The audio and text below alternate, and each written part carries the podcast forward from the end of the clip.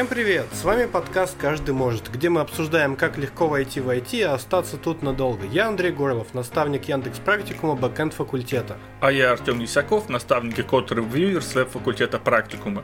Мы погружаем наших слушателей в истории разных людей, причастных к практикуму. Как говорит один из основателей компании Microsoft Билл Гейтс, если у вашего бизнеса нет в интернете, значит у вас нет бизнеса. Поэтому интернет-маркетинг нужен всем владельцам компаний и предпринимателям. Просто присутствовать в интернете и медиа сегодня недостаточно. Чтобы поддерживать конкурентоспособность и держаться на плаву, важно грамотно использовать различные инструменты маркетинга.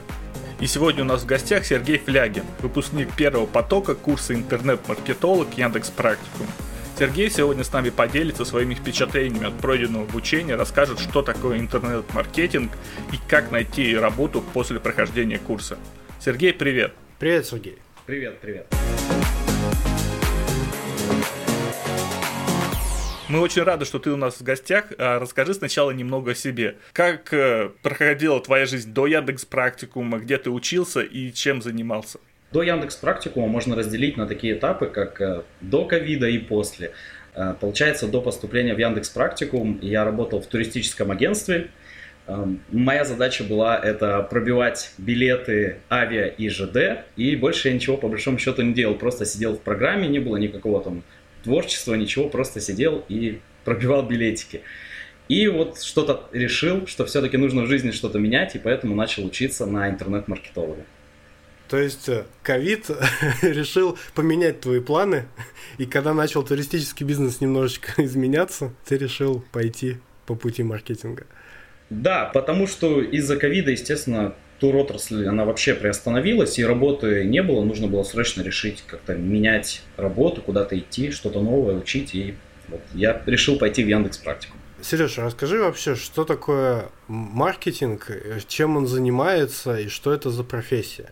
Ну, сам по себе интернет-маркетинг – это практика использования всех аспектов обычного маркетинга, но только в интернете с целью продажи каких-то услуг – либо товаров покупателю. То есть маркетинг э, включает в себя продвижение в социальных сетях, оптимизация сайта, то есть SEO, e-mail маркетинг, э, ну, маркетинг в поисковых системах и либо партнерский маркетинг. На самом деле там очень много направлений, и перечислять их все будет очень долго.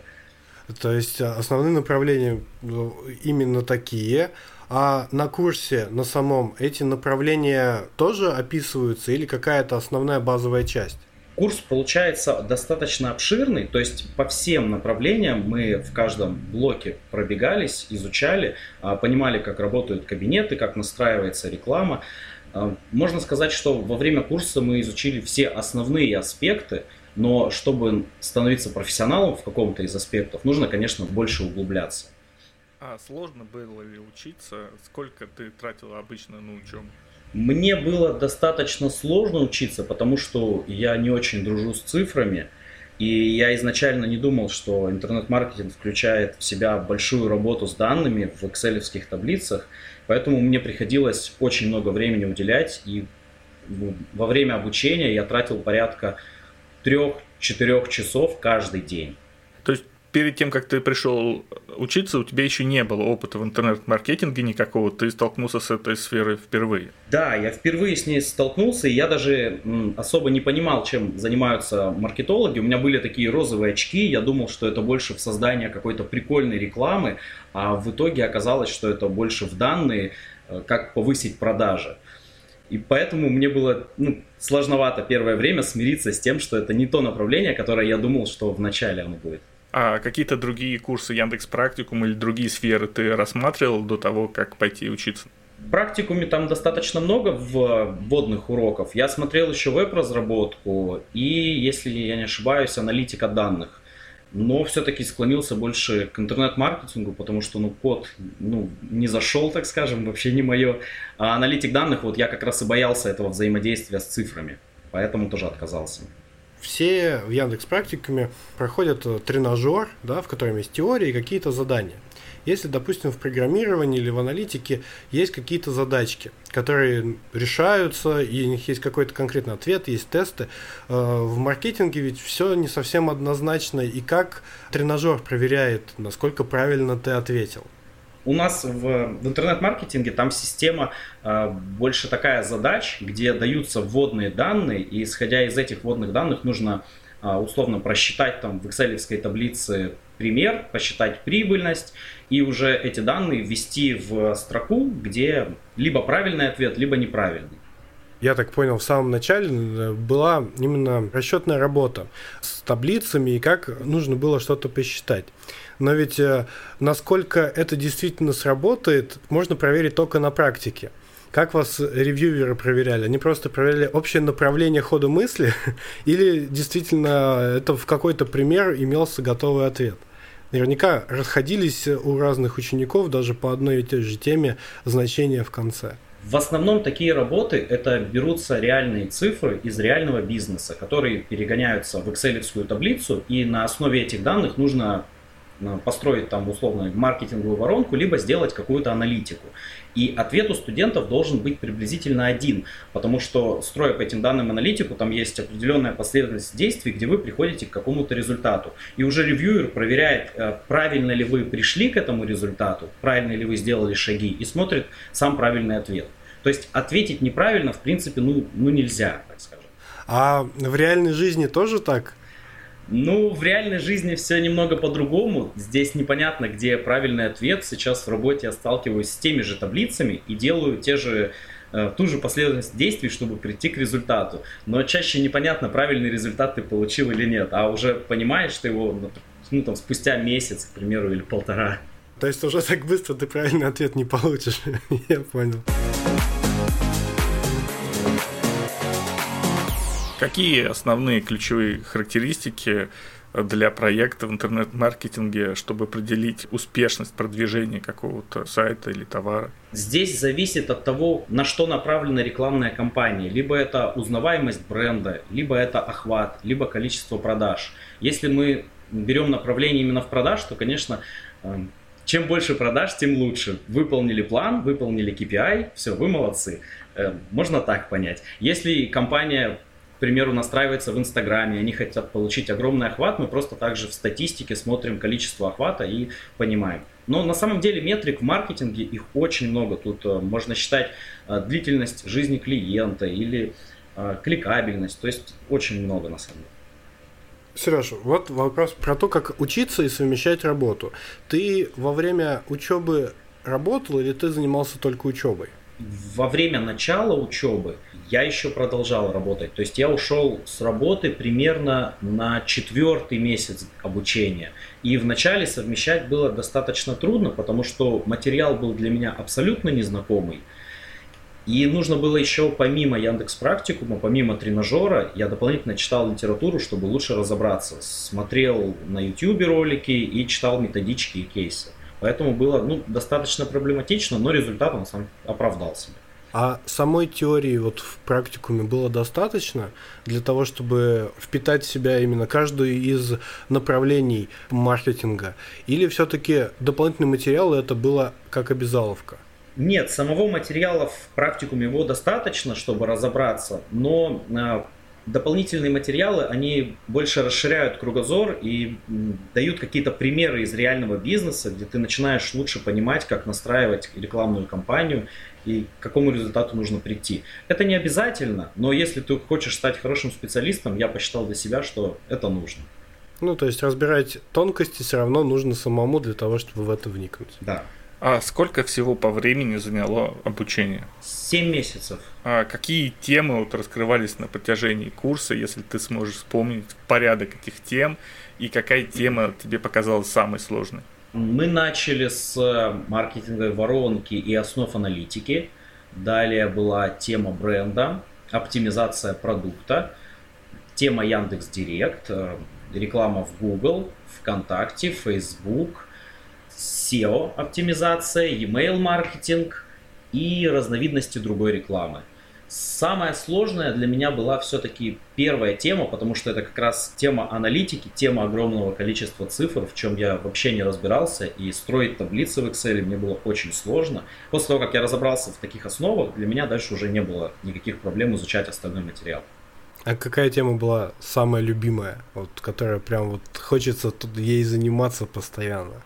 Это достаточно интересный вопрос. Мы когда учились, эм, нам говорили, что нужно из всех направлений интернет-маркетинга лучше всего выбрать каких-то два и развиваться в этом направлении, чтобы стать узким специалистом более. И, наверное, для меня больше всего интересна была реклама в Facebook, в Instagram и аналитика, оптимизация продукта. Собственно, сейчас ты чем-то подобным, как аналитика, и занимаешься, да? Да.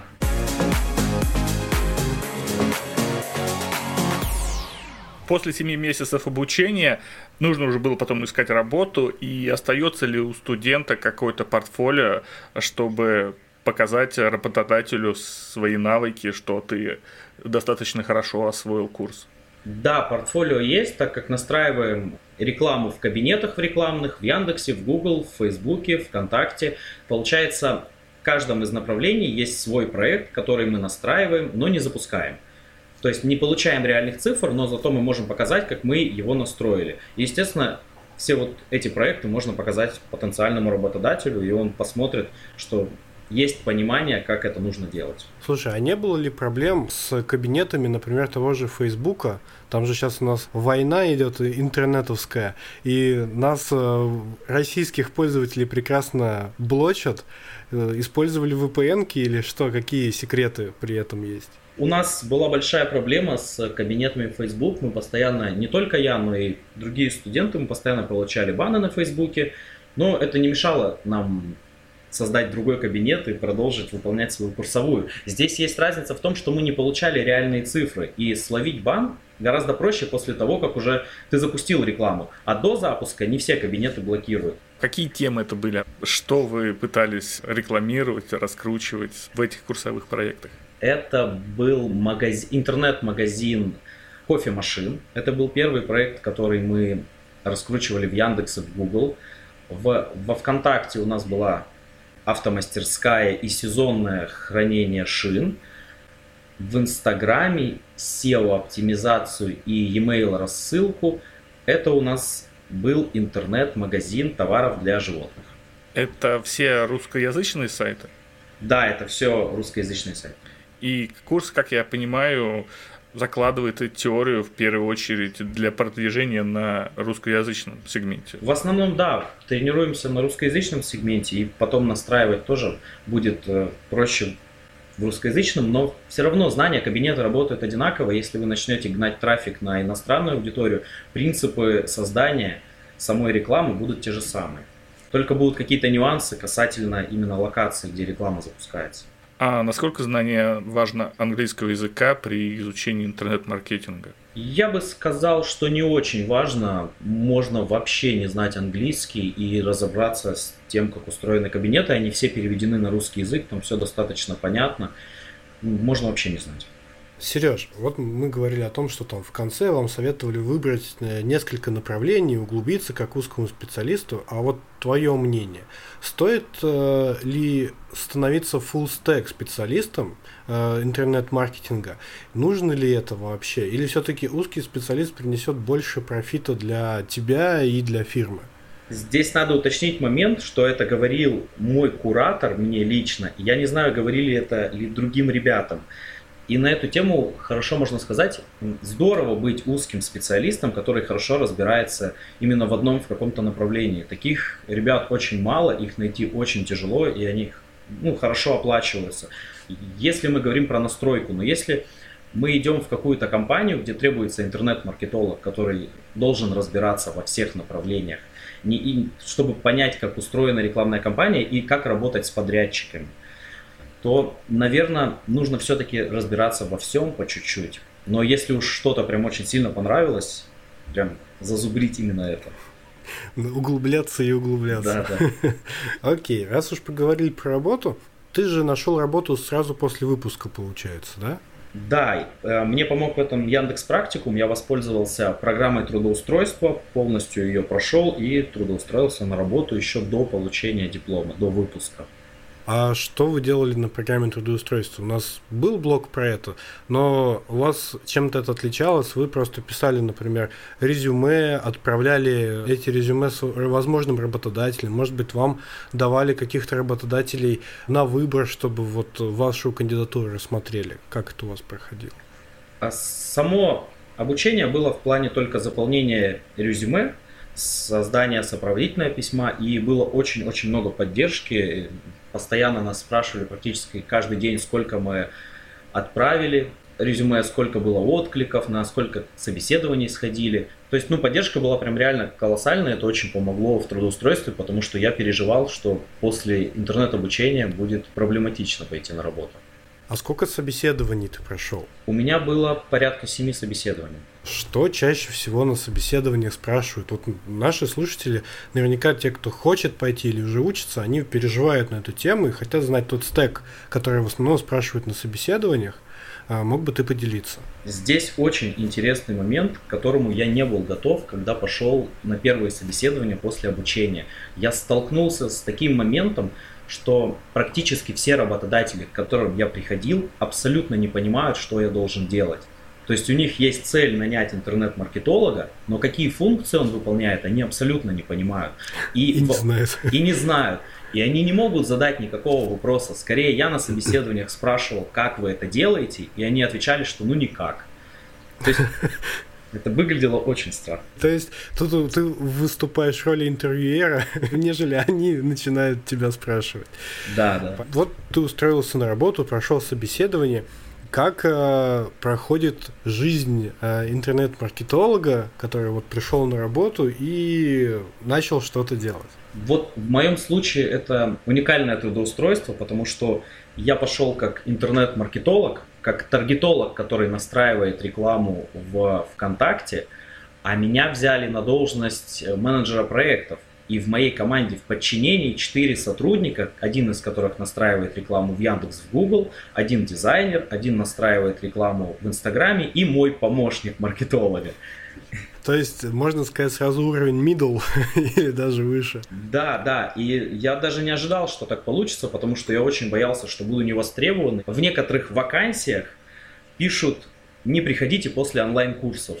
Я очень боялся, что это действительно даже никто меня не будет приглашать, а оказалось, что на самом деле интернет-маркетологи, которые разбираются и понимают вообще, что происходит на рынке, они достаточно востребованы. Вот ты сразу пошел на руководителя, да? Э, как, как это было, насколько стрессово, насколько э, получается справляться, или это просто так, так получилось, вот такой случай? На самом деле очень сложно. Первое время, первый месяц был очень сложным, потому что мои подчиненные, у них опыта в работе намного больше, они отработали там по 3-5 по лет, и они намного лучше разбираются, чем я, и мне было тяжеловато. Но сейчас потихоньку я уже свыкся, и сейчас идет нормально. Вот это говорит о том, что никогда не нужно бояться, когда идешь в какие-то компании. А какие компании в основном нанимают интернет-маркетологов? Это продуктовые компании, которые продвигают какой-то один продукт, или это студии, которые занимаются разработкой сайтов для клиентов, например, и ведут сразу несколько проектов? В этом случае набирают и те, и те. Когда я делал отклики, это были как и заводы-производители пластиковых окон, как и просто фермер, который продает свою фермерскую продукцию, или как я попал, я сейчас в рекламном агентстве. То есть интернет-маркетолог, он нужен большому количеству бизнеса, и чем бизнес больше, тем ему маркетолог нужнее. Реально ли найти работу интернет-маркетологу на фрилансе? Не прозвучит как реклама, но после обучения я зарегистрировался на Яндекс услугах и разместил свое резюме, и очень-очень много было откликов. Реально писали люди на WhatsApp, в Telegram, просили что-то им настроить, посмотреть их рекламную кампанию, посмотреть их сайт на SEO-оптимизацию. Достаточно много, потому что направлений очень много, поэтому востребованность большая. Если рассматривать объем знаний, которые ты сейчас э, применяешь у себя на работе, то в каком процентном соотношении это знаний, которые ты получил в практикуме, и какой процент знаний, которые ты сам где-то нашел в интернете и изучил? Этот процент, он меняется. Наверное, изначально, когда я пришел на работу, я использовал прям все 100% именно знаний практикума. Первый месяц я открывал тренажер и проходил заново уроки. Прямо на работе я смотрел по шагам, что-то делал, проверял своих сотрудников, либо сам настраивал кабинет. Сейчас, естественно, так как э, рынок постоянно изменяется, и у меня уже более большое количество практических знаний, уровень соотношения процента от Яндекса, он немножечко уходит. Но я все равно захожу постоянно в тренажер и что-то смотрю, вспоминаю. Есть ли какие-то вот книги, которые ты, например, можешь порекомендовать нашим слушателям, посвященные интернет-маркетингу? Да, могу. Сейчас, одну секунду. Называется книга «Конверсия» Криса Смита. Э, достаточно интересная. Вот я сейчас как раз ее читаю. Можете тоже прочитать. Она вам понравится и зайдет. И много станет понятно. Обязательно прочитаем. А как часто устаревают знания в этой области? Очень часто, можно сказать, каждый месяц знания устаревают, потому что постоянно изменяется, какие-то нововведения появляются в кабинетах, в том же ВКонтакте, в Фейсбуке. В Фейсбук постоянно что-то новое вводит, и нужно приспосабливаться, читать, какие обновления вышли, и уже подстраивать под это свою рекламную кампанию. То есть нужно постоянно держать руку на пульсе. Ты сейчас руководишь отделом продвижения. Интернет-маркетинг – это командная работа? Либо каждый работает над своей задачей и очень мало пересекается с коллегами? Это скорее больше командная работа, потому что к нам приходит какой-то бизнес, мы проводим с ним первичное ознакомление, бриф, и после этого уже распределяем задачи. Но все равно мы совместно с каждым из сотрудников мы весь день что-то обсуждаем, как у нас будет идти рекламная кампания, какие рекламные креативы мы будем использовать, какую аудиторию мы будем брать. То есть это постоянное взаимодействие не только с заказчиком, но и со всеми сотрудниками, ежедневное. То есть э, коммуникация играет очень важную роль в этой профессии. В процессе обучения в практикуме были ли какие-то разделы, посвященные вот, коммуникации, взаимодействию с заказчиками? Были ли какие-то командные работы, когда студенты объединялись и делали вместе один проект? Да, самый последний э, урок это маркетинг-менеджмент. Он как раз рассказывает про то, как взаимодействовать с заказчиками, либо как э, разговаривать с фрилансерами и как ставить ТЗ. И там все очень достаточно подробно объясняется, что, зачем и как нужно говорить. А касаемо каких-то курсовых, которые мы делали, такие тоже были. На курсе «Другая реклама» у нас была курсовая, где мы совместно с моими одногруппниками работали над одним проектом. То есть даже групповая работа удаленно вместе вполне себе возможна. Так как очень много заказчиков, очень много разных сфер, которые могут прийти к вам в агентство, приходится ли подпитывать знания той сферы, в которой вы размещаете рекламу. Это же может быть IT, это может быть продажи каких-то там газонокосилок, и понимать то, что ты продаешь, нужно ли это? Это обязательно, когда приходит какой-то новый бизнес, я, естественно, сажусь и трачу один, два, три дня на изучение этого бизнеса, смотрю всех конкурентов, смотрю, какие тренды сейчас в этом направлении. Если не изучать бизнес, не вникать в него, не входить, то ну, хорошо настроить рекламную кампанию просто не получится, потому что вы не будете понимать, что нужно делать и как сейчас рынок, в каком направлении движется. После завершения обучения в Яндекс Практикуме часто говорят, что есть выпускное сообщество, где студенты продолжают общаться между собой после выпуска. Продолжали ли ты общение с кем-то из своих одногруппников? Естественно, я продолжаю общение со своими одногруппниками, потому что я админ выпускного сообщества, вот, вот оно и, И, естественно, я постоянно публикую в Slack какие-то новые новости, слежу за трендами, новые вакансии, отвечаю, стараюсь отвечать на вопросы. И со всеми, со всеми общаюсь. Мы в прошлом выпуске говорили о том, как вообще существует э, сообщество и как сложно раскачать людей на то, чтобы они там что-то писали, как-то активно общались, как на маркетинге обстоит с этим делом. На маркетинге в этом плане еще сложнее, потому что если мы будем сравнивать, к примеру, веб-разработку и маркетинг, это э, земля и небо. На веб-разработке вы можете спросить у своего коллеги какую-нибудь строчку кода, да, и он с удовольствием ей поделится. В интернет-маркетинге так не работает. Вы не можете спросить у своего коллеги, как настроить рекламную кампанию, потому что чем больше знает маркетолог, тем он меньше хочет этим делиться. Его знание – это его ценность, и никто не хочет рассказывать. И поэтому общаемся, разбираем какие-то кейсы, но не углубляемся. У каждого свои фишки, и никто не хочет ими делиться. Потому что в сфере программирования есть куча конференций, где все такие счастливые и обмениваются опытом, а оказывается в маркетинге это не так. В маркетинге, видишь, чем больше ты знаешь, тем лучше ты специалист, ты более востребован. Изменил ли маркетинг твою жизнь и твой взгляд на какие-то вещи, на какую-то рекламу, которую там видишь в интернете? Очень сильно изменил. Мне теперь, во-первых, очень сложно смотреть на рекламу, потому что я ее вижу теперь везде. Даже просто ходить по магазинам стало проблематично. Мы разбирали, как, зачем выкладывается товар, почему он так выглядит. И теперь я не хожу по магазину и не ищу то, что хочу купить, а иду и смотрю, о, ничего себе, изменился визуал вот этой продукции. Почему? И смотрю уже, разглядываю. Часто ли вот в такой рекламе вокруг ты видишь какие-то полезные, например, новые фишки для себя и потом используешь это в работе?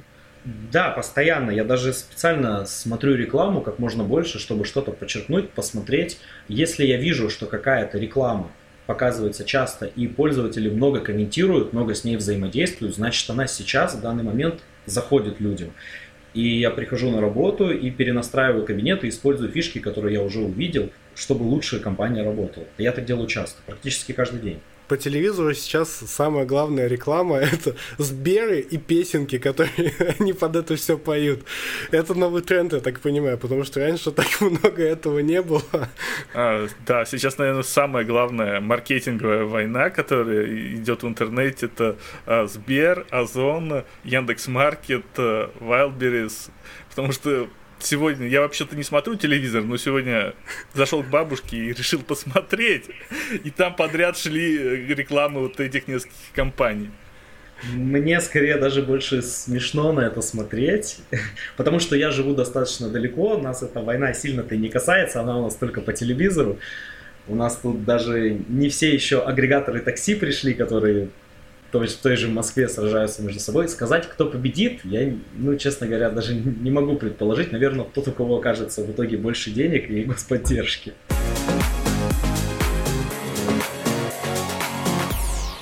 Дай, пожалуйста, совет тем, кто сейчас хочет идти учиться или уже учится на интернет-маркетинг, чего нужно придерживаться и э, как поставить себе цель.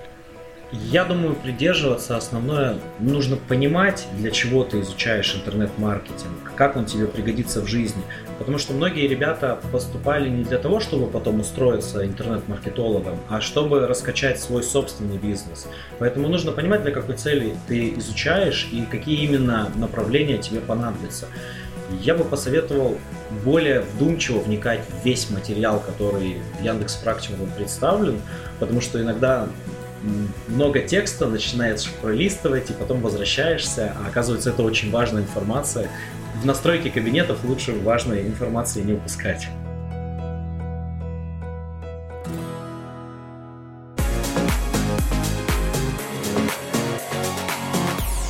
Спасибо тебе за нашу беседу, за интересный рассказ о курсе интернет-маркетолог и о том, как ты устроился на работу и сейчас э, как изменилась твоя жизнь.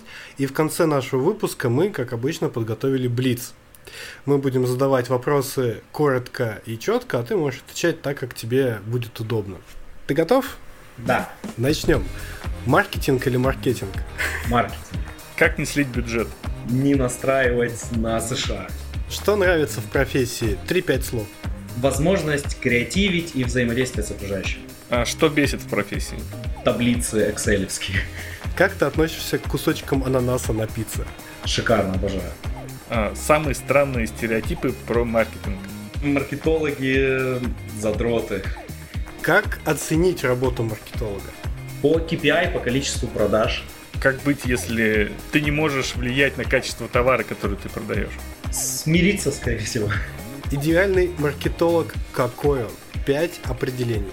Он ответственный, постоянно совершенствующийся, с огромным количеством знаний, гибкий и креативный. Есть ли в маркетинге грязные приемы? Есть, очень много. Поделись несколькими. Я вам не могу рассказать, иначе вы тоже будете знать эти грязные приемы. Вот, вот о чем мы говорили как раз. Давайте один прием могу рассказать. Один прием, когда ты собираешь э, аудиторию своих конкурентов и начинаешь им показывать рекламу лучше, чем у своих конкурентов. И, Сереж, каждый может? Каждый может все. Спасибо вам большое, что слушали наш выпуск. Сергей, тебе отдельное огромное спасибо, что пришел сегодня к нам в гости и поделился всеми знаниями, которые ты получил э, в Яндекс практикуме об этом курсе, э, о том, как э, живет маркетолог уже работая. Надеюсь, мы еще когда-нибудь увидимся у нас в гостях и какую-нибудь отдельную тему выберем и поговорим по ней. Друзья, подписывайтесь на нас, спрашивайте вопросы к грядущим нашим выпускам. Дальше будет только интереснее. Всем спасибо. Пока-пока. Пока. Пока.